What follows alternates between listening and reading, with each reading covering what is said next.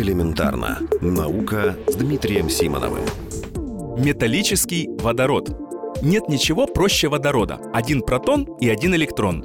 Недаром это первый химический элемент, который возник во Вселенной, и сегодня он остается самым распространенным. Но, возможно, именно с ним будет связан один из самых значительных прорывов прикладной физики за последние десятилетия.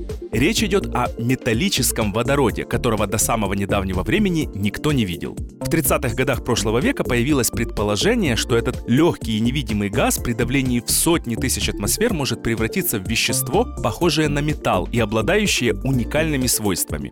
Считается, что, возможно, такой металлический водород находится внутри некоторых планет-гигантов. А в конце января в журнале Science была опубликована статья двух ученых из Гарвардского университета, в которой они утверждают, что впервые в истории им удалось получить в лаборатории металлический водород. Для этого ученые взяли молекулярный водород, поместили его в специальную емкость между двух алмазов, охладили до температуры минус двести семьдесят градусов по Цельсию и подвергли давлению приблизительно в пять миллионов атмосфер. В итоге получился материал с блестящей поверхностью. Авторы работы считают, что это и есть металлический водород. Хотя результаты опубликованы в престижном журнале, другие ученые, работающие в этом же направлении, поставили их под сомнение. Но что, если это все же правда?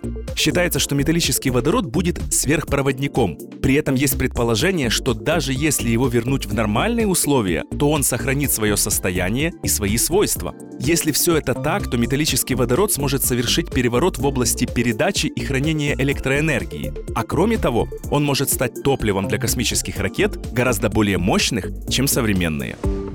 Элементарно. Наука. Ежедневно в эфире Вестей.